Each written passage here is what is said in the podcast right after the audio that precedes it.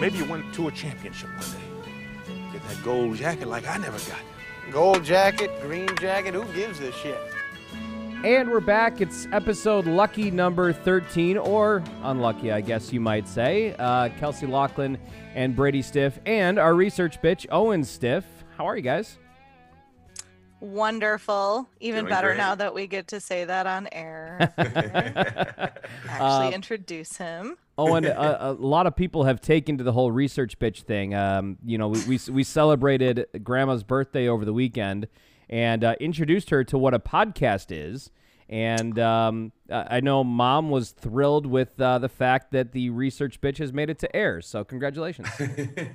Thank you. Yeah, I think I caught the back half of that conversation with Grandma and the the pathway to help her understand the podcast was fantastic. But I think she caught on. She got to hear about 30 seconds, but then everyone was talking over it. yeah, yeah, We'll get back to it. yeah. We'll we'll Well, get she there. now has a new nickname for you.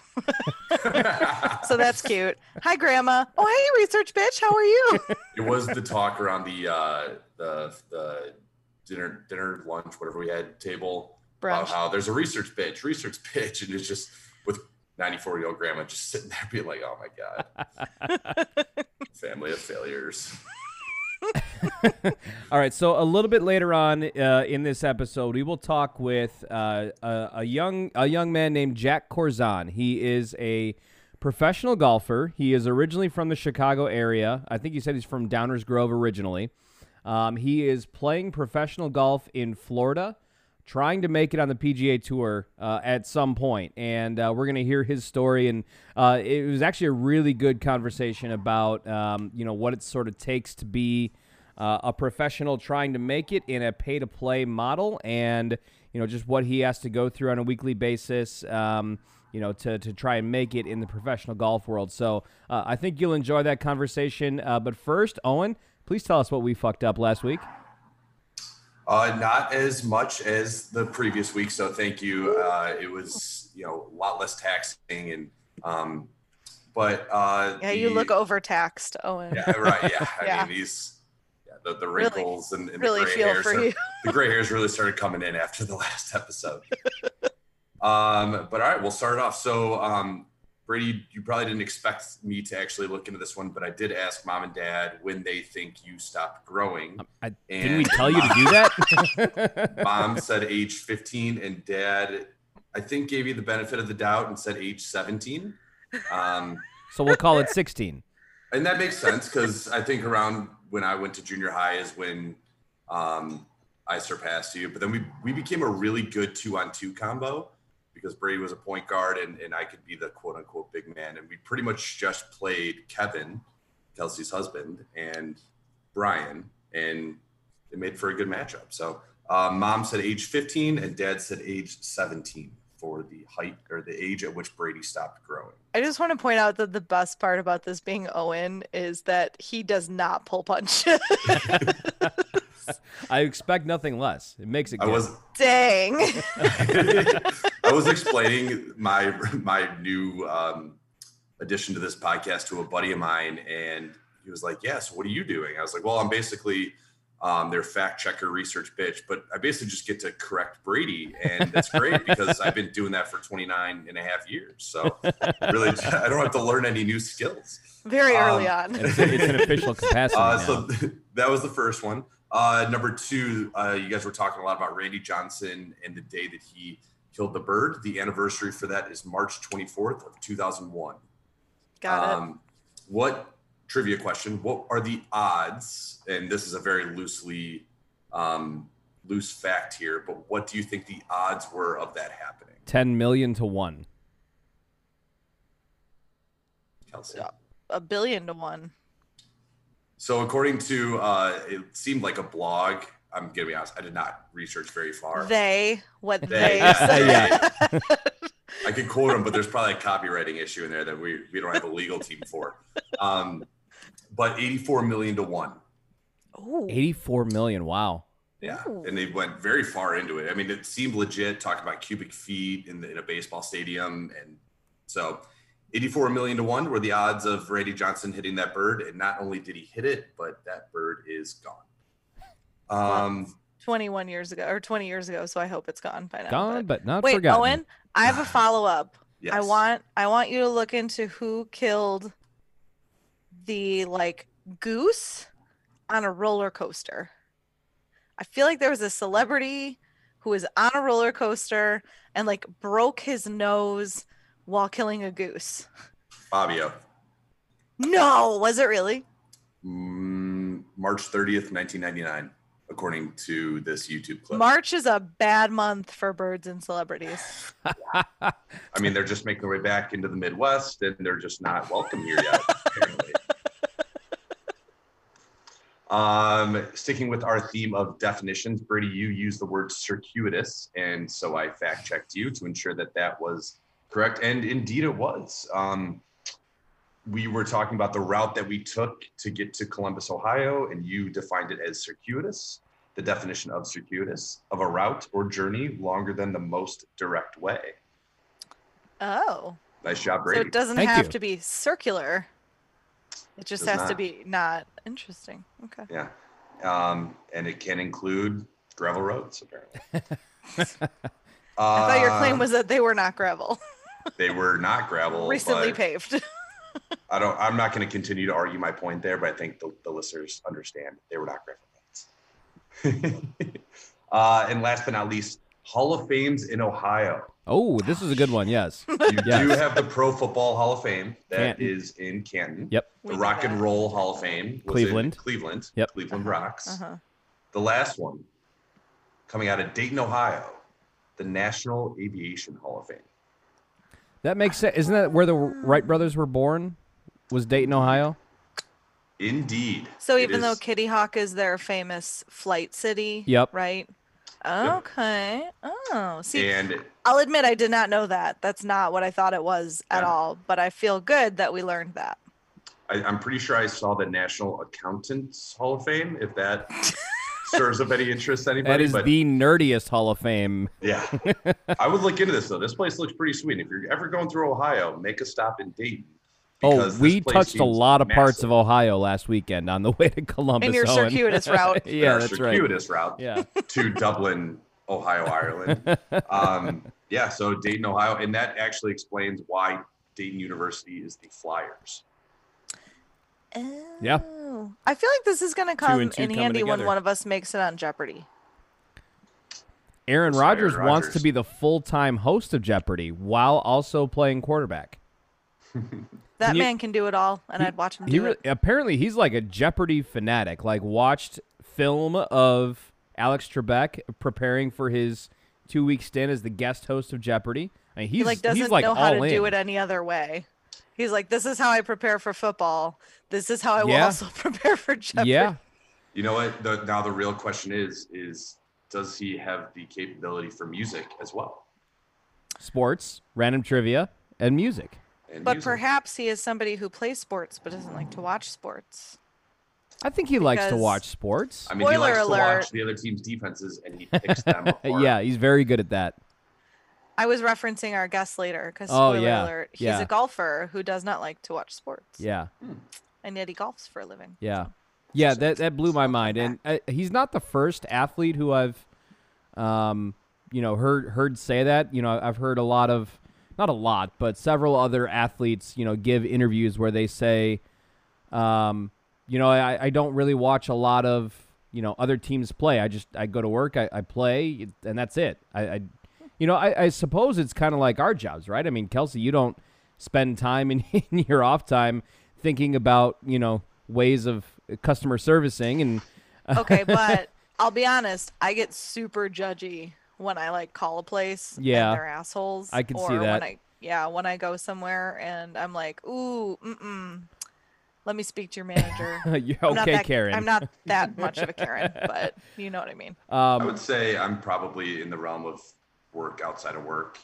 with being an athletic trainer injuries, but I feel like that's more common in a healthcare field because you are asked questions outside of work about like, hey, this hurts. Could it be? What do you think it could be? Um, but yeah, even like watching sports, I get very curious and look into injuries. yeah, I was gonna say like watching sports and and someone gets hurt. You know, it's it's like that's when you. You know, I don't want to say get turned on, but I mean that's that's your time. But you What? said it, so Yeah, but you said it, and we're So not here going we to edit go. that out. No, we're not. um, but that wraps it up. That is Like the we- things that that you guys, I guess, quote unquote, messed up, but also things that I found interesting in the last show. So keep them coming. awesome. woo. Awesome. we'll give you plenty for today. I don't know if that's true. So, so Kelsey, this this single was a, a big week um, uh, for me at least. I, I got to go back into the office full time for the first time since middle of March uh, a year ago. Um, Dang. you know, I you know what it was. I, I told my boss I was like, man, I just need a, a change up in routine, Mm-hmm. and I you know I need, I need to like get back to what I was doing pre pandemic. You know, um, before going back into the office, you know, we, start the day at seven thirty. I'd wake up at seven twenty. You know, um, stroll downstairs and and ready to go. And I wouldn't shower till after work, and I, I needed uh, a change and and you know get back to the routine. And I feel like we're getting Because you smelled. yeah. Uh, I feel like we're getting closer and closer and closer to, you know, opening the doors again. In fact, we just heard from our company that July is our target date for uh, fully opening the doors for anybody who wants to come back in. And hopefully by then, more and more people will be vaccinated, and, and we're on track to do that. But I guess time will tell. Um, but I, I, I said to my boss, I was like, man, I, I need to change the scenery. I need to come back in. I, I don't care that there will be nobody there. Uh, it, it is rather lonely on my side of the office because nobody else is in, but Yeah. I'm back to a routine, and I, I kind of like that. Yeah, I, I have to say, um, the space thing at home is very problematic or challenging for me because I was planning to put, so we have a desk in the basement. It's where our desktop is. Um, and yes, I still have a desktop. It's what I scrapbook on. Big screen, real great. Um, but it's got, um, you know, no real windows. So you're in a basement and it's quite cold. And also there's uh, every toy imaginable all over the floor. So it, you know, I spent all of my time down there when we were doing the holiday rush um, because I just needed to completely focus, would lock the door and literally not come up for eight hours, Yeah. um, nine hours actually. Um, but now I am like, "Mm, I don't really want to be down there all the time. So I've been like back at the main table, which is where I am now. But then if there are kids here that day, blah blah. So like my my my workstation is rotating, and it's really difficult for me at this point to be like, I just need something permanent. But my husband won't let me put something permanent where there are windows and light because he's like, we have a perfectly good workstation in the basement. well, and and he's working from home too, right? I mean, that's part of the challenge. No, Oh, is not he- is he- anymore. is he back, you know, yeah, taking so house from calls? October to February, he was home every day, and that was definitely a challenge. So he would be upstairs in the bedroom the whole time, on like a like a folding table, like a not um TV tray, right? like Mhm. that was his desk. Yeah. So you know, nothing crazy in like a like a professional setup or anything. I mean, I've I've seen what you do at home sometimes. Yeah. And, you know, I've seen different iterations of it. Yeah. we have a fairly, pro- you know, at least official kind of setup. Well, and I, I had the two monitors, so I needed some room. I needed some space. It was. It's Yeah. not just a laptop. Exactly. So we we didn't have that. We've been like really confined. I think some ways by our own whatever to these littler spaces and stuff. And so for me, it's kind of like I need to just bite the bullet and realize I'm going to be doing this for the foreseeable future, because like I said, we're probably going to get rid of our building, um, and just need to like find a place that's actually above Yeah. ground and Well, what not I mean, freezing in the winter. well, yeah, yeah. What what about one of the rooms in you know the the extra rooms, or or has Adam taking that over, and now you have yeah no so we have a three bedroom rooms. house. We have our our master um and then we have uh each of the boys has a bedroom. Um and because they're at home twice two to three times a week i can't be in there because they'll be napping in it. So it's like literally my bedroom is the only room that i can kind of guarantee never has anyone in it. Um but i'm not permitted to put up a desk because interesting. my husband's a jerk and he doesn't listen to this so i don't have to worry about all the nasty things i say about him in Um, fact i feel like i feel like there's room to really milk the fact that he does not listen to this i have an idea um, ha- has there been um, a healthy habit that you've developed since work from home, uh, like uh, within your within your routine? Um, I don't know if I'd call it a healthy habit, but um, I do laundry and dishes while I'm home. Yeah. Um, so I have some break times and, and occasionally can cook if, at the end of the day. It depends on how much I care about work that day, if I'm being brutally honest. Um, but I w- I don't know if it's necessarily healthy. And in fact, we were talking a little bit before we started here. Like, I am probably my most unhealthy that I've been in a really long time. So I got myself a step step counter, got myself fucking water bottles, 20 ounce water bottles. I pee constantly because I'm drinking because so you're much drinking water. so much water. Yeah. So not being at work is great because like being able to pee in your own bathroom has got to be the best part about working from home. Yeah. yeah, Playing but, home but I- games constantly. because I don't have a workspace, I actually like will occasionally. This is the first time I've done it. I've done it now though twice in like a week. I literally sat in bed and worked one day. Didn't even get out of bed. It was amazing. It's the yeah, I first was gonna I've say, done I, think in a I think year. I think work from home allows you that opportunity. Um, and, and I'm I'm with you on the the getting shit done. You know that that would have to wait till after work hours or the weekend. Laundry, dishes, um, you know, whatever household chores you travel. I mean, cutting the travel too. Yeah. Like I can a lot start on even if- gas. If I'm not even cutting into like work time, I'm giving myself another probably half hour in the morning Mm-hmm. to get things done. Mm-hmm. And right at five o'clock, I can start making dinner. Yeah, I mean, I, So it's like that's very different. the last couple days being back in the office, I, I've woken up a whole hour earlier than Yeah. you know not being in the office. So that that'll be a change. I had to I had to really think about um, what time I used to get up. I had no idea what time I used to get up in the morning when I had to you know get up, get uh, get Back in the showered. right, exactly, exactly. Um, uh, Kelsey, I suppose I buried the lead. Maybe I should have done this first. But last night, um, Baylor beats Gonzaga for the national championship of college basketball as the NCAA tournament comes to an end. And I, t- I texted you last night, or maybe it was this morning, but I feel so vindicated that Gonzaga lost the national championship because I had railed so hard against against Gonzaga and the whole Gonzaga thing. So Because you're um, petty. No, I understand little why bit, you're yeah. vindicated. Yeah, I get it. I um, laugh because I was doing my dishes today dur- during work, um, and thought to myself, "Oh shit, I don't know who won. I guess I better find out." And because my hands were wet doing dishes, I asked my Alexa, and she told me this, she's going to talk to me now. Sorry, um, she t- she never shuts up. She told me the score, and I texted you and said, "Yeah, she just told me that," and I thought that was like the perfect summary of how we do things. I'm like, I didn't watch it. Did you? Uh, I just found out from my speaker, and you're like, yeah, they got their asses kicked, and Yeah. I'm vindicated. I'm like, this is very perfectly you. So okay, here's here's why partly why I'm so vindicated. Um, Saturday night, the final four games, uh, Mm-hmm. the Baylor game was not close, but the UCLA Gonzaga game was an instant classic. Overtime, Gonzaga wins on a 35 foot buzzer beater off the backboard.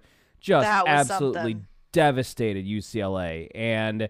Um, I, I know I, I had live bet UCLA mid game, got four to one, and you know was really hoping that they'd be able to pull that one out. Um, so uh, o- Owen knows this, but um, our, our Rebels softball chat tends to get um, I don't know if it's out of hand, but um, it was it was it was popping on Saturday night when uh, when that game finished. you don't mute it. I mute text chains Some like that. uh, sometimes sometimes I do, but um, Don't tell Kevin, but his family has one. remember and I'll he, come he back and it'll listen. be like 78, and I'm like, what? yeah. Um, do you guys use GroupMe or is it just a, like a text thread? It's just a text thread. oh, that's the It's worst. just- that's the worst. I we mute it. I hide the alerts. we use- sometimes I go back and sometimes we use GroupMe, and uh, we we've done a pretty good job of of keeping relevant information to the tournament talk section. But then we have it like a Ah. social chat to where you know we can talk about getting together for the weekend or or whatever. So uh, our attention turned to the basketball on Saturday night, and Ah. um, uh, I had had a couple drinks and started railing against Gonzaga, um, and so I, I bet one of my teammates straight up that Gonzaga would lose, and he actually gave me two to one odds. Um, he paid me my forty dollars at the eight minute mark of the second half last night. he was that, and it, it, it wasn't like it wasn't like Baylor was up by thirty; they were up by like 12, 13, 14, 15. They uh, got it to like 19 or 20 a couple times, but honestly, Gonzaga never threatened. So uh, he was that like confident that Gonzaga was going to lose Well, at the eight minute thought you were mark of the second half. To give it back. Yeah, well, of course, that a- a- poor ab- decision. Absolutely, but I was like. I was like, man, this game is far from over. You're just trying to jinx Baylor that they're gonna that they're gonna hold on to this lead. But that was uh, that was a dominating performance, and I know that um, you know that that Gonzaga team was uh, probably better than Gonzaga teams in the past. You know, I, I've said before how they don't play anybody in their league and they don't get tested between you know January and the start of the tournament when they play Pepperdine and UC Santa Barbara. Uh, teams that really aren't a threat to what Gonzaga does year in and year out. It's a good program. It's a great program but they haven't won the big one yet. And I, I feel I do feel vindicated. I'm not gonna lie for for railing so hard against Gonzaga and uh, and picking Baylor uh, after the fact. Of course, I, I think I picked Illinois in my original bracket, which this is the first time in a long time. I don't think I had a single. Well, I think I no, I didn't have Gonzaga. I don't think I had a single team in the Final Four in my bracket. I threw it out a long time ago, but uh, I think I went 0 for 4 in the Final Four. I killed you. Yeah, you did. Yeah. Even though Gonzaga didn't win, I It's okay, killed you, and yeah. I feel vindicated. Kelsey, also the the first week of baseball. Uh, Um, I was going to say well I'd really underway. like to talk Yeah, about well underway. how the the Sox seem to poop the bed on defense every single time. Yeah, I've heard Nick Madrigal's not been great. Oh my god, it it's just it's been like kind of painful to watch and. Um, Kevin's had, I think uh, they're on the, or they were on the West Coast. Um, so they, They, were still are tonight. I think Are they right. tonight the last one? I don't know. But uh, today's the sixth. I don't think they're playing. Uh, they open at home on the eighth, which is Thursday. Thursday. So they, I think they they have they probably have tomorrow in there because they're in Seattle, right? I think right now. Owen can can chime in if you want unmute yourself there. Oh, Is he doing the was, chicken dance? I was I was muted. I was muted. I, I, did there's some road myself. noise behind you, and yeah, it was a little distracting. They are they are in Seattle tonight and tomorrow, and then they open up at home against the Royals on Thursday. Tough start to the season for Sox fans. Staying up late all those nights, man, that's tough. Cubs got to Um, open at home. Yeah. The well, the home opener, by the way, is always a really fun one um, for uh, anyone related to Sue Barch, because I I've told you she's the Sox fan, Yep. you know, in my family Yep. before Kevin became my family, and um, she always with the grandkids does like super traditional fun opening day kind of stuff Like And hot so- dogs, there will peanuts, be cracker hot jack. dogs, cracker jacks, all the good shit. Um, we will watch uh like as much of a like a baseball e thing as my kids will watch because they they kind of eh on a game. But it's it's really like a lot of fun, and she does it every year. And this, this year she goes, "Oh my god, I missed opening day!" And I was like, "It's okay, we'll do the home opener. It'll be fine." So well, yeah, the the, op- the op- opening up on the West Coast that's that's rough. Like nine o'clock first pitch for uh, It's adults. been is- not fun. yeah. I mean, you you can watch the first few innings, but I mean, even even somebody like me who's more of a night owl, I mean, I'm I'm falling asleep by the sixth inning. Yeah, and and that's not what I am either. So it's definitely I'm more of a a, a day gamer. Um, I just hate when they're on the West Coast because of how late it starts. It's not even like it's just like an hour later. It just seems ridiculously late every time, and then you can't ever um, end up watching. Well, I can't ever end up watching a full game, but um, I definitely saw. God, who was it? Was it Luis Robert? Um, just totally messed up a catch and ended up hitting him right in the Oh, head. yeah, and that's was- right. Oh, I'm sure it's been on like every recap there is, but it was just Definitely not top embarrassing to ten on, on. Sports Center. Yeah. Um, so the this- bottom ten. Right exactly and you know we as as baseball fans it's so easy to get caught up in the first few games of the season even though it's just one of 162 right the cubs really sucked on opening day and then won three straight and uh, i'm not sure if it's over yet but i know they were losing to the brewers tonight um, so you know it, you, you just got to tell yourself in these games in April, while they do count the same as a game in September, it's one of 162, and marathon, It is a sprint. marathon, and it's the first time in a couple years we get the marathon. Right? Last year was a 60 game sprint, and the Cubs start 13 and three, and that's really what won them the division because they they hung on for dear life the the next that would be 44 games, right? 60 minus four, uh, 16, yeah, 44. I'll believe you. Sure. and then um, and then the White Sox, you know, falter late and end up finishing second. Both teams made the playoffs, but um, you know, all all is well last season, even though both teams, you know, shit the bed in the playoffs. But uh, it's going to be a fun baseball season. Um, we'll we'll see what happens um, going forward. But uh, Kelsey, without further ado, let, let's get to our guest. Um, so. Uh, I, I do have to say thank you to my uncle Dave because he was the one who suggested Jack uh, to be on the podcast. Uh, my uncle Dave has caddied for Jack for a long time and has been a supporter of Jack. And uh, Jack Korzon, as I mentioned earlier, is a, a young professional golfer, originally from the Chicago area, is living and playing down in Florida, trying to make his way to the PGA Tour. So without further ado, let's bring on Jack Korzon.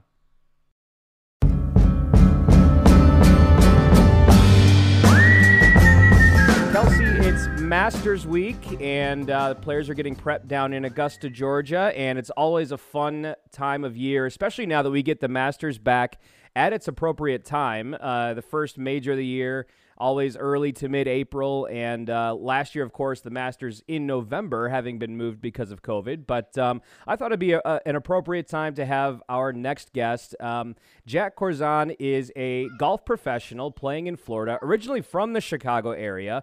Um, I, am going to bring him on here and let him tell his story a little bit. But um, I, I, I found it interesting just the way he's earning his living these days. So, Jack, welcome. And uh, why don't you, you, tell us a little bit about uh, the backstory and how you ended up playing professional golf in Florida? Yeah, no, absolutely. So, uh, so I always knew I wanted to play uh, some professional sport when I was younger. Um, baseball was my first uh, first passion, and then uh, I picked up a, a, stick when I was about 11 years old and, and golfed. And within the first year, is my favorite sport. So, um, you know, I continued my passion on with baseball for a little bit, but I shortly after that golf took over um, and ever since then it's just been kind of grinding and practicing and, and loving the game uh, i went to lewis university which is in chicagoland area uh, romeoville if people know that area um, played there for four years and by about my junior year um, i figured that the way i was tracking i was good enough to, to try and go pro so I made a commitment there, got myself all prepped, and uh, I've been doing it for about two and a half years now, and that's uh, that's a short take on it. Awesome. So, So, um, yeah. if if I read correctly, you, you started as a walk on at Lewis, and um, how how quickly did you make Mhm. the uh, the starting roster? I guess because I, I guess I'm not really sure how college golf works. Yeah, yeah. So so college golf is um the, there's only five guys that play. I mean, of, of any sport that's got probably the the least amount of players. Um, you know, per base on the team. There's only five guys that travel, so it's really cutthroat. Um, Wow. But yeah, I, you know, I, I was a walk on. I, I was I was good in high school, but like I felt like I was always shooting beneath my potential, and so I never really got some looks um, from colleges. Uh, I always had a good swing, but just wasn't putting the scores together. So uh, you know, Lewis University popped into my eye because it was so close by, and also um, my uh, my golf coach, who uh, I've been with him for, for since I started golf 12, uh, 12 years. His name's uh, Tim Troy. He he owns a um, a driving range uh, over in uh, Woodridge, Ziegfeld Troy. But anyways, uh, his his brother Dennis Troy was the coach for Lewis University. So I applied to Lewis University. Uh, I knew I was going to be a walk on uh, for the team, and that's the only place I applied for. And uh, you know, Wow. made it made it on the team, um, and just kind of rode the sixth spot. I was in that spot where I was right about to be, be in the top five, but my freshman year was just back and forth and back and forth, and it, it- you know, it's a big jump to go. It's it. You take these little leaps, you know, from from high school or just even getting on the high school team you know from before high school to high school and then high school to college is, is another jump then to your starting spot in college and then college to pro and there's so many of these little leaps you got to take and uh, the whole first year you know i tried and tried i you know i couldn't get on the top five but you know i applied myself and and by sophomore year um, i i was good enough and i made about the three four spot uh, there and then junior and senior i became the number one for the team and and so it was it was kind of a cool ride to to walk on um, to lewis as a you know as basically walk on while these other guys were getting scholarships and then i started slowly passing them on to to be the captain my last year So um, it was wild ride. Yeah, yeah, I can imagine. Um, yeah, I, I knew that there was like, um, uh, I guess teams for golf, but I mean, it's played individually, right? Hmm Yeah. So it's it's a weird thing because like college golf is its own animal in itself. So you you're you're always playing individually, but when you play in a team, the way it works is uh, you're you're taking you got five guys and you take the top four scores. So you know it, it's a weird dynamic because you're rooting for your guys, but if you're in that like five spot, four spot, or that six spot, they call it like the chopping block. You're kind of rooting for your guys, but at the same time, you're Right.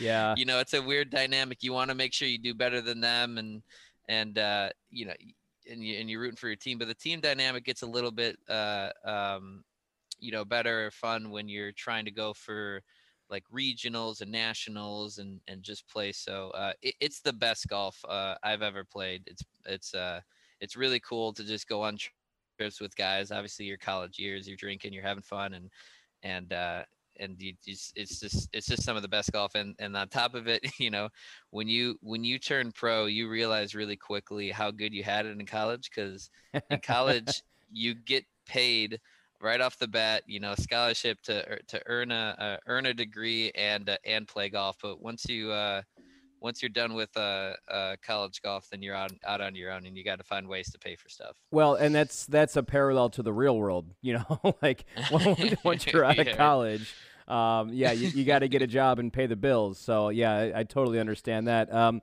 Kelsey, uh, your young son Ben was trying to make an appearance. yeah, apologies for Jack as he's trying to give this lovely interview, and uh, Ben was wrestling my headset away from me because all he wanted to do was say hi to Brady. He has a crush on Brady, um, and my my apologies. He's now in bed. Father has taken care of him, and we could focus on this interview. well, he, that's, he uh, sensed we were talking about golf and, and came running because Mhm. golf runs in the family there.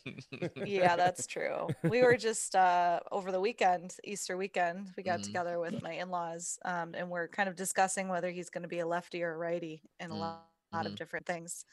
Um, and we had the tee the tee out for t-ball, and he's definitely going to be a lefty Yes. as he- far as that goes. does he throw righty or is he does he, He uh, seems to throw more righty, mhm. um, although he can maybe throw a little bit with the left.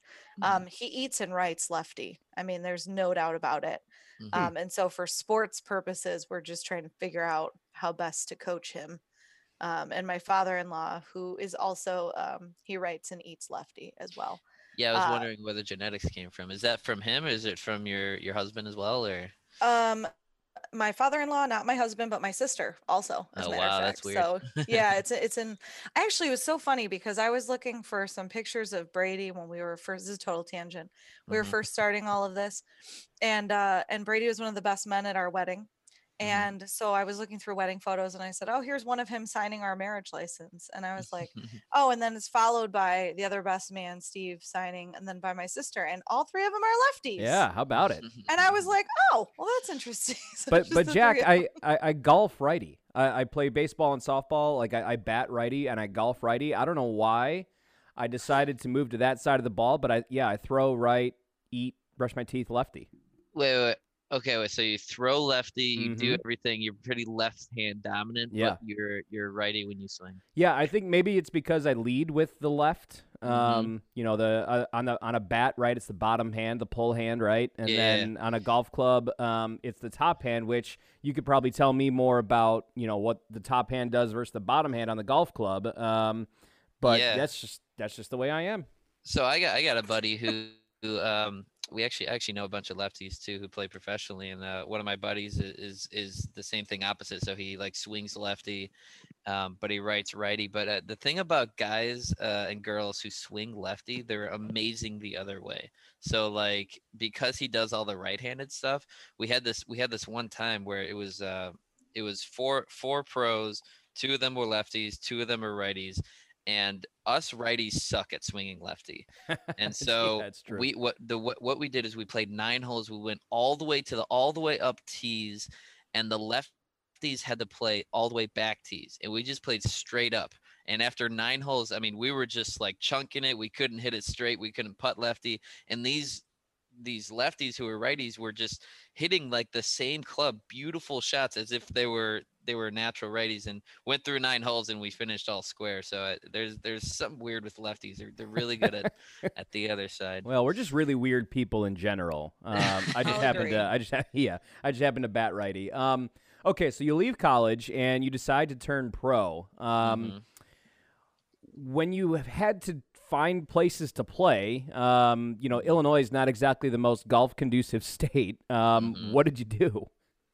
Yeah, I mean, so Illinois is actually it's a good golf state except for the weather component of it, you know.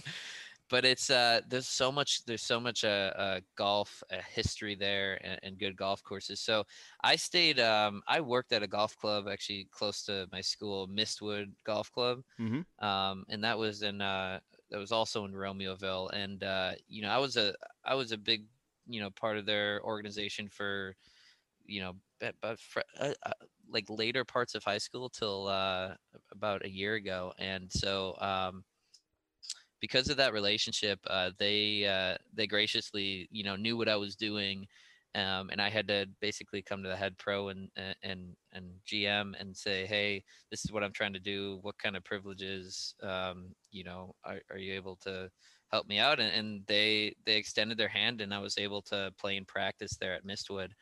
Um, and so but you know as the weather was turning and stuff you know if i were to take something back you know i lewis university is, is a is a great university um, but if i were to redo it you know play golf and and do that i'd want to go to a warmer weather weather state for sure and that was uh that's what i needed to do when i turned pro Yeah, and that, that makes a lot of sense. I mean, uh, you, you think about um, you know baseball players. A lot of them come from Texas, Florida, you Mhm. know, southern part of California, where they can play year round, round, and yeah. it just makes a ton of sense. Um, so so where did you go? Was it was it straight to Florida then?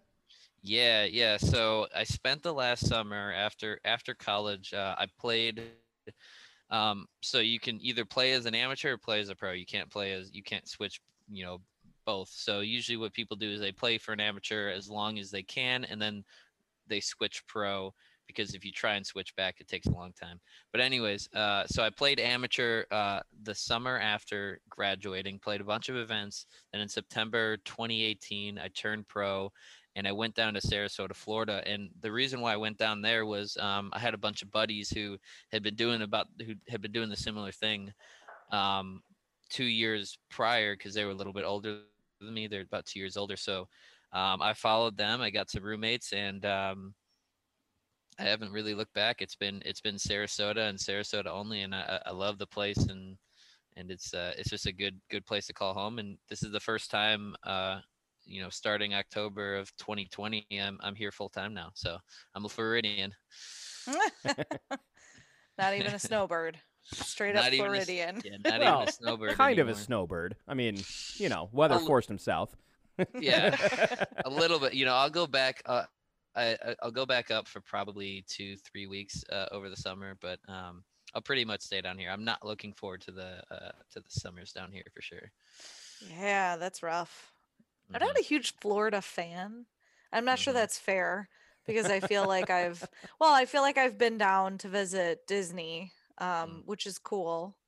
But like that's this is not really about Florida, that's about Disney. Um Yeah. yeah, and then I I was in Tampa because uh, Lauren Marsh's grandparents were there. hmm So we were in Mhm. Tampa, and then I was down in Orlando for work, and those are like my only real experiences. But like, it's just it doesn't feel like my scene. Okay, so so humid, here's my take on it. Yeah. Yeah, no, no. no. So Florida, i i thought going down. I mean, you always hear Floridians and Florida man this, you know, all the all the headlines. Um, and I had that going down. I'm like, oh crap, I'm going to Florida. You know, it's gonna be this, this, and that. But the thing was, when I- where I went down in Sarasota, I'll say this is there's just a lot of there's a lot of Midwesterners. There's a lot of Canadians, and there's a lot of like I call them good East Coasters, where it's not the grumpy East Coasters. but I I found so many, so many nice people here, and uh, you know, you get a little bit of the Florida vibe, but um, there's there's plenty of gray hairs down here. But I've found a lot of friendly people in the area I'm in now, but there are places in Florida that it is a little bit quote unquote uh, Floridian. So I hope I don't I don't offend any um, Floridians because uh, my my girlfriend in the other room is uh, uh, born and raised uh, Floridian. So Oh yeah, keep quiet. yeah. yeah, yeah. When she hears this, you Speak might have softly. words. so okay, so you're you're playing the West Florida Golf Tour. Is that is that what that's Mhm. that's called? So tell us about about that experience. I know playing a lot of midweek, uh, one day, two day tournaments, right? hmm Yeah, yeah. So, uh, so I play mainly on the West Florida, basically because it's local. Um, there's a lot of uh, what they call like mini tours um, or developmental professional tours in Florida specifically. That's also the reason why I came down here. Um, but yeah, it's it's a pay to play system. You know, it's it's not a lot of money to be won and a good amount of money to be put up. So, um, you know, you'll play a one day tournament and it's you know about $230 not nothing nothing crazy but if you're not uh, the way that they break it down for paying um, they pay the top 33% of the leaderboard. So if you're not breaking that top 33% um, then you go home with zero dollars. Um, so y- you know you can take a look especially when you start off um, you know my first year i i played a lot of tournaments and i think i cashed a check like three times you know? It was just like That's it's rough. such a it's such a different world and, and i went from you know on top of the world in, in in college you know playing really well and even that last summer as an amateur and then you just turn pro and it's just it's a it's a very different um thing. So yeah a lot of one two three day tournaments um you know you put up some money and all that money's put into the purse and yeah not much to be not much to be had there. But the reason why we do it is is is is not for you know if anybody's trying to make money on the mini tours they're crazy um, we're, we're really trying to uh, just get repetition and get on a status tour and you know Korn Ferry and eventually the pga tour So Kelsey, I don't know What if is a you. status tour? Yeah, that, Yeah. that's a, that's a great follow up Yeah. question. Yeah, go go with that. Look at yeah. that. We read each other's minds there. I don't know what a status tour is, Ne- so someone's got to explain it to me. no that's fine so like that's I, I break down in like in like different stages so like the first stage is like the bulk of the people are there is that mini tour stage Okay. um and, and open stage so after that it goes into different status tours so status tours is like um so like we'll take uh the Korn Ferry tour which is like right beneath the pga tour um call it like your minor leagues of the mlb or the aaa versus versus that um, Farm so- system of golf. Exactly. No, it is a farm system. And Cool. so so these status tours are basically you have to qualify um, you usually through through a thing called uh, Q school or qualifying school um, to earn status. And there's different forms of status. So um, there's a thing called conditional status where sometimes some events you get in, some events you don't get in, and then there's full status, which is you get into every single event. And there's there's i mean it's a whole world in itself and it's hard to really explain it um you know too much but basically the goal is to get onto a status tour and there's different levels of status tours so the bottom i'll, I'll, I'll start from top bottom so top top level tour is the pga tour or if you go across the sea it's the european tour underneath that is the Korn Ferry tour and then some other various tours like in europe they have um, one underneath it. And then there's even another level underneath that. That's PGA Canada, PGA Latin America. Uh, there's a tour called the Sunshine Tour in South Africa. There's PGA China. So like there's there's a lot in it, but um, it's it's trying to get on those tours, and those tours feed into other tours and yada yada. The big downfall with playing uh, the tournaments that I'm playing, you know, these mini tours, is n- all kind of progress here. So if I have a good finish in a tournament, it does nothing for me moving to a status tour. It's basically like I said, it's pay to play. so there's Okay. there's no you know the the only thing you can gain from it is is either money from the tournament or some kind of recognition for maybe a sponsor coming along but and it- obviously development of your game. and that's the important thing yeah. Yeah. but you're not getting any you know uh ranking in the world there's official world golf ranking you're not getting that so wow. it's uh and and i would and i don't know the exact percentage but i would say of quote unquote professionals um there's probably i would probably say like 80% of professionals are in the in the mini tour non-status tour uh, place, and everybody's fighting to to get a to get onto different status tours. So you're really trying to pay your dues here. Yes, paying paying my dues and um and even like the the status tour above is like it's it's not like Korn Ferry tour, which it used to be the nationwide and the and the uh, web dot web.com tour. Mhm. Yeah. Um, that used to be less glamorous. It's getting a little bit more traction, but those guys are like, you know, making a decent wage and able to kind of support themselves with their sponsorship. So life there is pretty good. The tours underneath that is it might as it might as well be mini tours. They just have like a special name with them, and you know you can kind of get some status. But it's uh it, yeah, it's not pretty living at, at- at this stage. Um, but you know everybody's got to prove themselves. Yeah. Well, speaking of naming of tours, hmm you mentioned the Korn Ferry tour. Yeah. What's up So with of that? course I googled it hmm Isn't this Owen's job? and I wrote, well, I don't like sound like a complete moron, but I'm going to because I wrote corn, C O R N, hmm ferry, F A I R Y, and said Mhm. that's a really weird name for a tour. so for all of our listeners who, like me, don't know, it's K O R N F E R R Y, Mhm. and I'm gonna look up why it's called that. Unless think it's Jack a- knows. I think I believe it's a marketing company. Okay. Um, got it. and- no, but here's the thing: when it, it it's it's pretty recent when it came out, and I want to say it came out like a year and a half, two years ago.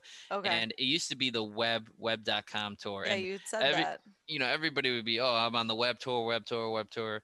Before that, it was nationwide, and it was like when it was nationwide and went to web tour, everybody's like, "That's a stupid name, the web tour." and then people got used to it, and then as soon as it went from Little web- did they know. web to Korn Ferry we were like what is Korn Ferry and now it's stuck well, you know, now I mean, people just it's Korn Ferry Korn Ferry yeah, it's just companies paying for naming rights, right? Yeah, Well, it must be the same people that are paying for Comiskey. Because, Yeah, yeah, dear God, it just rate, keeps yeah. getting worse. yeah right so I'm I'm drawing parallels between sports. Mhm. Uh, so so Kelsey, you you've met my uncle Dave before, right? On my it's mom's been a while, side? but yeah, sure. So Dave Olson um, is uh, Jack. Is he caddying for you? What, what exactly is he doing for you down there? he's actually the number one caddy in uh, in the nation right now there you Um, go. he Hey. uh so yeah he's he's caddied for me for a lot of like really crucial events. Um you know obviously he's not a full-time caddy he's got he's got a wife kids and, and other things going on.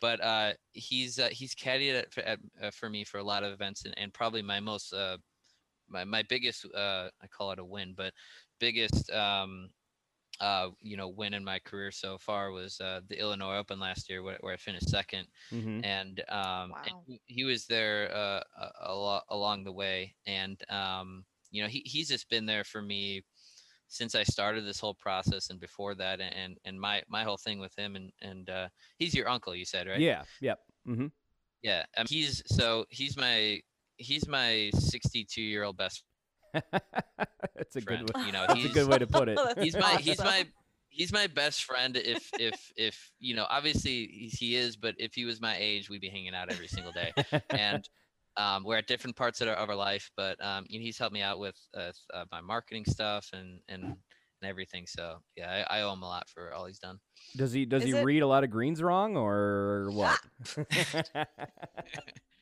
He uh you know what uh i i don't go to him too much for reading greens but uh he's he's nice to talk to and he gets me and he's and you know a caddy's a very weird job. Uh, a caddy is you float somewhere between a, a business proposal and a friend and uh, there's certain people that can't do it because I know, and, and I'll say this publicly, is like I would never, I, I, it'd be hard for me to have my my dad as a caddy, my brother as a caddy, um you know it's just you got to be able to That's call the too person o- personal. A little it's too bit. person huh? you gotta you gotta Yeah. call the person off you gotta be unfortunately when you're on the golf course it, it's it's not that you you gotta you sometimes you gotta be a jerk but you just have to be dismissive sometimes you gotta just like you're focusing on this one thing and you know hey can you grab a towel this and that you know and, but then afterwards it's it's thank you so much and and and those types of things but you know for the for the four hours it's a different it's a different job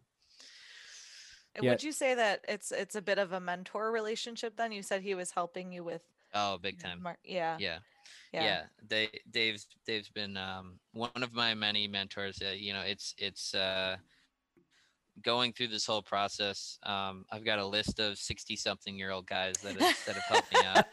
I mean, it, it, seriously, it's it's it's it's been such a blessing um, to have so much uh, you know great advice and, and great support. Um, I like I said, I've I've got a whole Yeah. whole list of them, but um, they know who they are. Um, when yeah. So it's re- it's interesting you say that um, because, and I'm sorry, Brady, I didn't mean to cut That's you okay, off. go ahead. I just read read something recently that they said we'll have to have Owen figure out who they are, but right.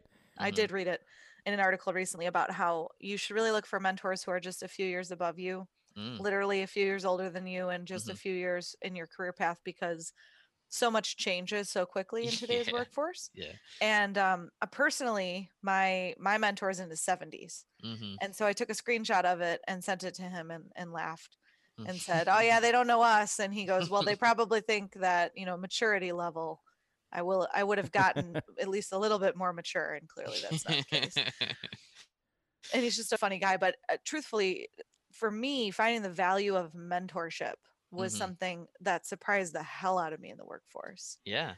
And it, I mean, it, it's just invaluable when you find those people who have been there and done that, um, who can kind of take you along the path. It's, it's Mhm. amazing.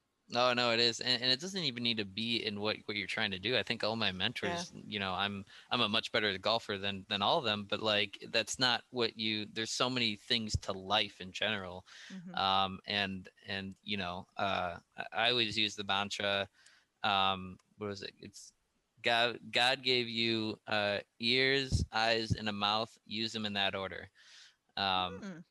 you know, y- y- s- just keep quiet, listen to some good advice, um, and uh, you know, kind of carry on and give advice for you know when when people are coming on behind you um, that that you've gotten. So So Jack, this week um, your tournament starts Wednesday, right? The Sarasota Open. What I'm reading for the from the Hey, website. I actually, I actually just uh, I played a tournament today. oh, nice.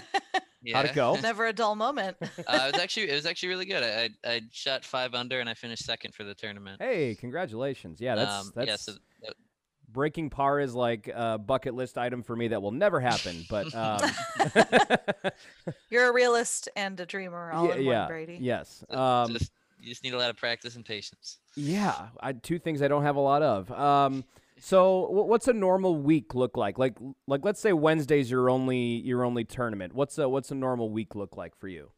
Um, you know, everything kind of preps for tournaments, and you you kind of shift your week around it. Um, and, and so you know there'll be some off weeks where you don't have a tournament. There'll be some weeks where you play three days of tournaments, and it's just dependent on what the availability is, and you know where you are, you know, in your life, or if you can even you know get in it. Um, so a typical week it's just dependent you know i just got off the phone with with my trainer and we were talking about how many days to work out with specific you know weeks you know so it it shifts around but what you what you do develop and um, a lot of people have a routine the day before a tournament i think that there needs to be a routine like two days prior to a tournament if you can and you just like it's not like everything's super focused on it but you're making sure you're checking off the boxes that you need to to get prepared for the tournament because the last thing you want to do you know we're putting up uh you know good money and and and you know at this stage nobody's nobody's made their fortune yet so it's it's it's other people helping out money um so we want to make sure that we're 100% prepared before we enter in a tournament even if it's i shouldn't say even if it's just but even if it's a one day for $230 you know um we're preparing those two three days uh, in advance and everything else is is uh you know golf included. So I'll, I'll say like when people ask me like how, how often do i play golf or how often do i practice? And I, I usually say i play golf probably like five six days a week and i've done a really good job at every week taking one day off. And it's not you know i used to think you got to grind it hard and blah blah blah but a lot of pros now are saying like one day off just to clear clean the plate and not think about golf and Yeah. not do that just you know that's that's kind of the that's kind of the formula that seemed to be been uh, working out really well lately. So Yeah, that that makes a lot of sense. Um, you know, I mean, us with quote unquote normal jobs. I mean, we get Saturday and Sunday off. Sunday, right? Yeah. um, and I, you know, j- just the grind you're you're going through. Um, yeah, that's that's that's really. I, I never knew un- until my uncle, you know, suggested you as, as a podcast guest, and I started looking at what the West Florida Golf Tour is and learning, you know, from your website about what you have to do to market yourself and, um, you know, try to politely ask people to support you. uh, I mean, how? I, come on, that's got to be really awkward, right? It's the most awkward thing ever. And uh, man, when when I started it, um, because you know I was I, zero dollars. I had zero dollars to my name, and and, and in a summer, uh, people knew about it ahead of time. But in a summer, I had to to come up with some funds, and uh, you know I've I've been so lucky that people have you know just been there to help, and and I have so many stories. You know, it's uh that's a that's a whole part of uh, pro golf in itself is these uh, fantastic people who are willing to um, aid you in what you're trying to do and, and and the reality is i used to have the mentality of like okay like i'll put up this you know this money and i'll give you 80% of it back you know this and that. Here's the reality like everybody who's trying to do this every cent that we make which is not a lot needs to be put back again double fold into the next thing and next thing and carry over and carry over. So i used to call it an investment. I- i- if if anybody was making this investment to make money it, it, it would be silly. These guys are here and and i could say this truthfully these guys are here doing it because they believe in somebody trying to chase their dream and if it works out then great and and my mission you know i, I say this to everybody that tries to help out my mission is to give is to one day pay it forward and and and get to the point where you know if if i make it on the pga tour i want to pay back these guys you know tenfold because um not maybe not tenfold but twice twice as much as, as Don't make as- as- promises you can't keep.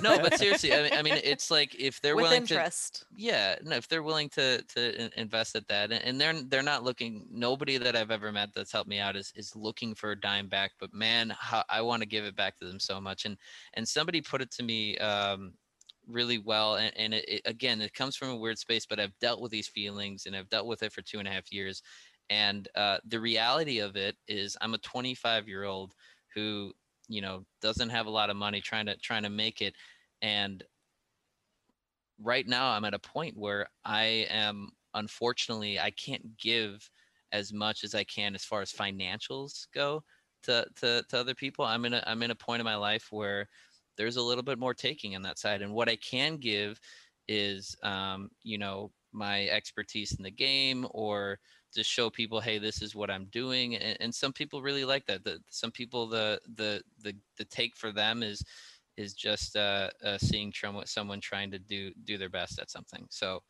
um i i really am uh, looking forward to uh later in my life uh, being that person to someone else That's awesome. Yeah. That's really Yeah. Um, so uh, the Masters coming up later this week. Uh, we're, we're recording on Monday evening, and uh, the tournament will start Thursday. Uh, we were talking uh, to Jack a little bit before uh, we started recording, Kelsey, and we were both shocked that as a golfer, he doesn't watch a ton of golf. Jack, what, what's up with that? Yeah, yeah. Um, I just don't watch sports. and here's the thing: when I when I sit down and I and I and I watch golf, all I do want all I want to do is play it. You know, it's it's not uh it's not as enjoyable for me to watch as, as it is to play. Um, It's one of my favorite things to fall asleep to. yeah, I've heard that say. before. You're, you're not the first one to say I that. actually, it's actually one of my favorite sports to watch Mhm. and also to fall asleep to. So it's got like a double thing going for it. well, but it's so it's so beautiful. I mean, it's it's Oh, this nice. Green Yeah. scenery and the way they hit their shots. It's like they're scooping butter out of you know out of a plate. It's nice. I've never, This is I don't think I've ever heard that analogy before, but I I, like like it. There you go. First time. First time for everything, Brady. so, uh, regardless of whether or not you're you're gonna watch the Masters, um, Mhm. you know who who pops into your mind? Uh, uh, Jordan Spieth just won for the first time in almost four years. Mm-hmm. Uh, Dustin Johnson won it back in November. That's not that long ago. Um, is there a, a golfer that sticks out to you this week? Well, I'm a I'm a huge Jordan Spieth fan, and Ditto. Yeah. Keep talking. yeah, no, I really like him, and, and there are kind of two camps. Either people like him or hate him, and, and I, Yeah. I I get the criticism. He's a whiner on the golf course. I'll say that, you know. Um, but he's uh, uh he's he's so good, and he's just a he's just a player out there. And you know, I'm a small guy who doesn't hit it that far, and he's he's not small. He's taller, but like you know, he doesn't hit it that far, and he's more tactician, and that, and that's my kind of style of golf. So I like to I like to follow and watch players um like that. And, and Spieth, you know, it's uh, I was so happy to see him. I did actually watch him. I watched I watched his 18th hole. I just happened to catch it. uh, but, but uh, so that was about the extent of golf that I that I watched on Sunday. But um, you know, he was he was in such a rut for for a long time, and it's so good to see him come out of it. And he just he got out of his own way. You know, he was he was so good and and he won the masters he won all these tournaments and he decided i need to hit it further i need to do this and that and he already had the formula down and and uh, i think he's finding it again so obviously it's it's a high pick but i was jordan Spieth is always a good pick you look at you look at all the his his his resume is ridiculous i mean he he top two'd or he top three'd like four times one of them was a win two of them were tied for second we all know the one where he crashed and burned um, or, or I don't know if Kelsey knows it. I'm sure. Brady, do you know the one where he crashed and burned or no? Was that the players or the was it the Masters? That was the Masters. Yeah, Yeah, yeah. yeah. There was, uh, Masters, wasn't it? The right Yeah, the year after he won, or is that mhm. no? Yeah. Yep, yep. It was the year after he won. So he finished second, and then he won by a landslide, and he was gonna win, most likely, and then he he really screwed up Yeah. the par three. Um, and so that that was hard to watch, and you know, it, I think I think that got into his his brain a little bit. But anyways, as far as this Masters, that's the important thing. He's obviously one of the favorite picks, and I would pick him. I would note this that it's really tough when you win a tournament to go back to back. It happens all the time, but like I always think of it like the reason why he kind of won this tournament is he was getting really hot, hot, hot, and then like he finally won. I would almost like to. I would have rather him got second or third because you know that was kind of that thing. Yeah. But now the whole world's on his shoulders. He's expected to win uh, this Mhm. tournament. I think it's going to be tough. He will most likely get somewhere in the top ten. But the Masters is a crazy place. You know, it it can uh, it surprises it surprises everybody. It's just really who's who's solid that week and who can handle the pressure. But he's he's look he, he's looking really good. One thing we're missing is the Tiger Roar this week. Um, Yeah. And a lot of these younger golfers, you know, guys around Spieth's age, even Rory, who's a little bit older, but um, you know, they, they talk about the influence of Tiger Woods and Mhm. you know how they started playing golf because of Tiger. And so I'm in I'm in my I guess we could call it mid 30s, uh, almost officially. um, so I was I was 10 years old when Tiger won his first Masters in '97. So Mhm. uh, I'm I'm in that range. You know, not, not quite as, as young as you and Jordan and, and some of those guys, but Mhm. um, wh- what about the influence of Tiger? I know you don't watch a ton of golf, but that influence has to be there, right? Yeah, yeah. So there's a really good question. Um, actually, on another podcast I listen to, but they always ask um, uh, the pro golfers, "What is?" Uh, they call it a Tiger tax. How much of your winnings would you give back to Tiger um, if you were if you were able to? Uh, because of how much he's done for the game, not only just purse, you know, pumping it up, but just you know, they basic like Making guys it like relevant.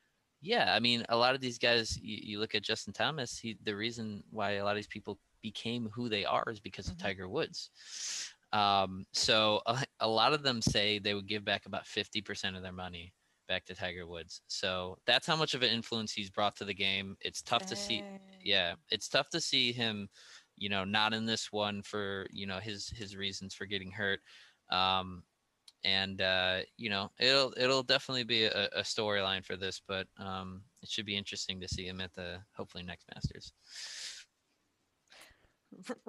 Rory McIlroy does not think so.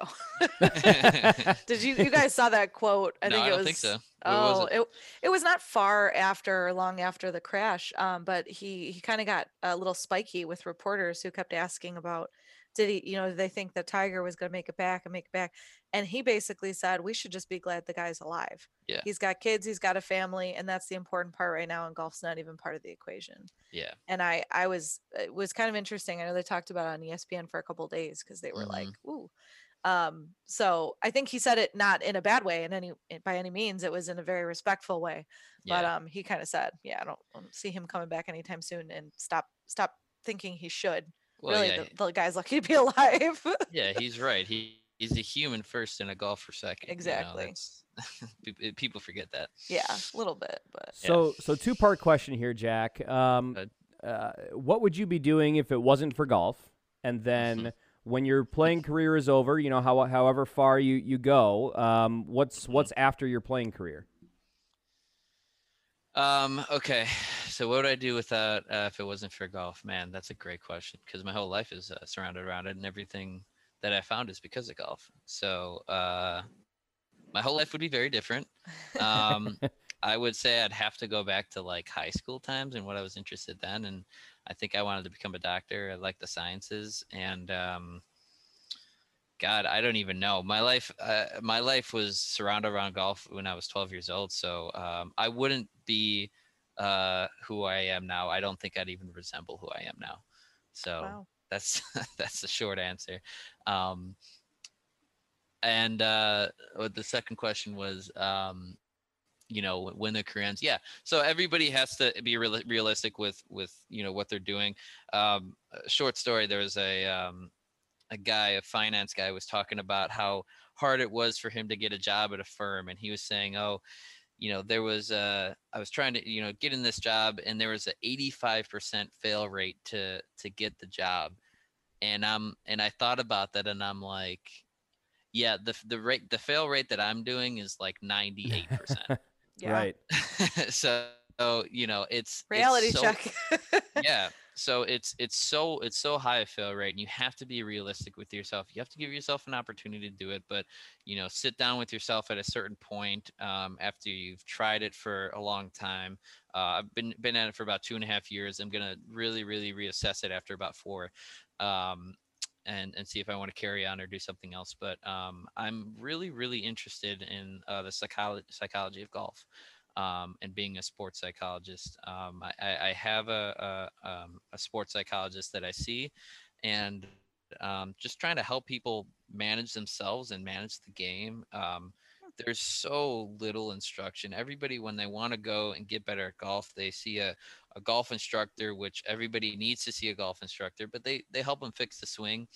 There is, you know, that's about 20% of the game. About 70% of the game is the mental side and, and just understanding the game on a deeper level and and i've been going through a lot of things with this and um, you know i read a lot in that so that's something that really really interests me is, is becoming a, a sports psychologist or a, a golf uh, um, not guru but like a golf um, you know I, I, it's catchy. Golf guru. golf guru right yeah more like golf psychologist Kelsey, have you got interesting. anything? Yeah, the final question. Um, I know you don't like to watch golf, but who doesn't love a good movie? Favorite golf movie?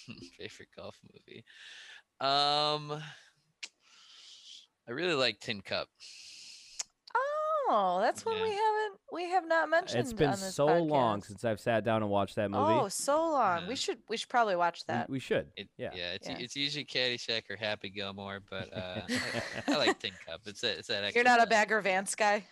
I'm a- actually not a Bagger Vance. I've seen it once and I, I thought it was okay, but I wasn't. in. My There's- husband sappy. really likes it for some There's, reason. there's not a lot Yeah. of golf movies. Like compared to like baseball and football and basketball, there's just not a lot of golf movies. well, what else Yeah. is out there? not a lot of good ones. There's Greatest lot of game ever good- played. Was Yeah, that one's okay. golf? I just don't like the sappy Yeah. ones. You know. I was gonna say you're yeah you're in trouble then because uh, yeah. They play golf in a lot of movies, but there's not a lot of movies about golf, right? you know the funniest. Space dude- Jam. Yeah, Space Jam, there you go. It's like, ha- ha- It's you ever golf wa- if you ever watch Happy Gilmore for, for whatever reason, if it's on, just watch whenever he hits a drive, it like goes down this hole and it's not a golf hole. Like the the way that they pan through, it's just it's it doesn't even resemble a golf hole. And then and then a gre- green's at the end of it. yeah. That's funny. Yeah. Yeah. Um, okay, last question from me. I, I booked Okay. my first tee time of the year this coming Sunday. Mhm. Um, and so I, I want to know from you, like, uh, what, what what's the longest layoff you've ever had between rounds? Ooh, Jeez, that's a good question. Um, couple hours. Yeah. oh man, um, I think the longest layoff layoff has been injury. um reason and I just had some spasms in my back like like 2 years ago or so or Oof. when I when I started on. So uh, that was about two and a half weeks. But I would say without injury, I get antsy if I don't have like if it's like three days. Oh, so. I Okay. don't like I don't like taking time off. I will say obviously when I was when I was up north, I mean it was six months. Yeah. Okay. Um now now that I'm in warm weather, I don't like taking too many days off. Yeah, yeah. Well, that, that's the situation I'm in. Is this will be my first round since I think mid September. Yeah. Um, so my my question is like, what hmm what do you work on in that first round back? Like, what what do you do you even keep score? I mean, I mean, you, you probably do because you're you're you're competitive with yourself, right? Uh, Mm-hmm. but for you know an average guy, I think the last time I calculated my handicap, I'm like a 16. You know, Mm-hmm. I I suck at golf, but I have a lot of fun playing. What uh, what's something that maybe I should focus on on Sunday? Okay, keep keep score for that first round. It might be one of your best rounds for the whole year because when people come back for their first round, they're not expecting anything and their brains turned off. They're just trying to hit the golf ball like people should, like athletes. And then the second and third round starts becoming the worst and worst rounds. Now, if you work on your game, obviously you're going to be better for that summer. But if you're just like cold turkey, uh, you know, or starting from a long time, your first round's probably going to be good. So I'd keep score. Okay. Okay. But it, like short game, you know, driver, like is there anything, you know, any any segment of the game that that you try to focus on that that first round after a layoff? the the hardest thing that's going to be um, the hardest thing after a, a layoff is the usually the short game stuff, the feel stuff. So chipping is usually really really rough for people, um, and then uh, and then putting and lag putting and that kind of stuff. So getting that feel of like I have to hit it a certain distance versus like a driver's just a driver. You know, you're you're swinging the same speed every single time. So um, yeah, I'd key in on that. See if you know get to the get to the course early and just chip and putt a little bit, get comfortable on whatever the greens are, and I, I think you'll you'll shoot shoot a couple uh, strokes better. Awesome. Well, hey man, uh, we'll let you get going. I know you're you're an hour ahead of us, so it's almost ten o'clock there. Um, enjoy your your tournament this week. It's it's the the Sarasota Open. Is that right? It's the Sarasota Open, and it's uh, Wednesday, Thursday. Awesome. Well, hey, man, best of luck. Uh, JackKorzon.com is the website. Go check out Jack's story there. And uh, hey, man, we'll, we'll be following along, and uh, I'm sure we'll do this again because this was a lot of fun. Awesome, appreciate it. Thanks, Brady and Kelsey.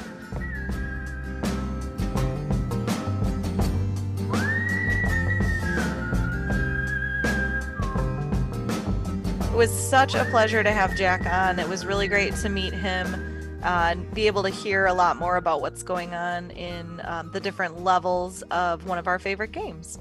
Um, so we'll probably talk a little bit about the Masters next week once it's all said and done. First uh, round starts on Thursday, so everybody tune in. Um, and until next time, I'm Kelsey, And I'm Brady. and we'll be back.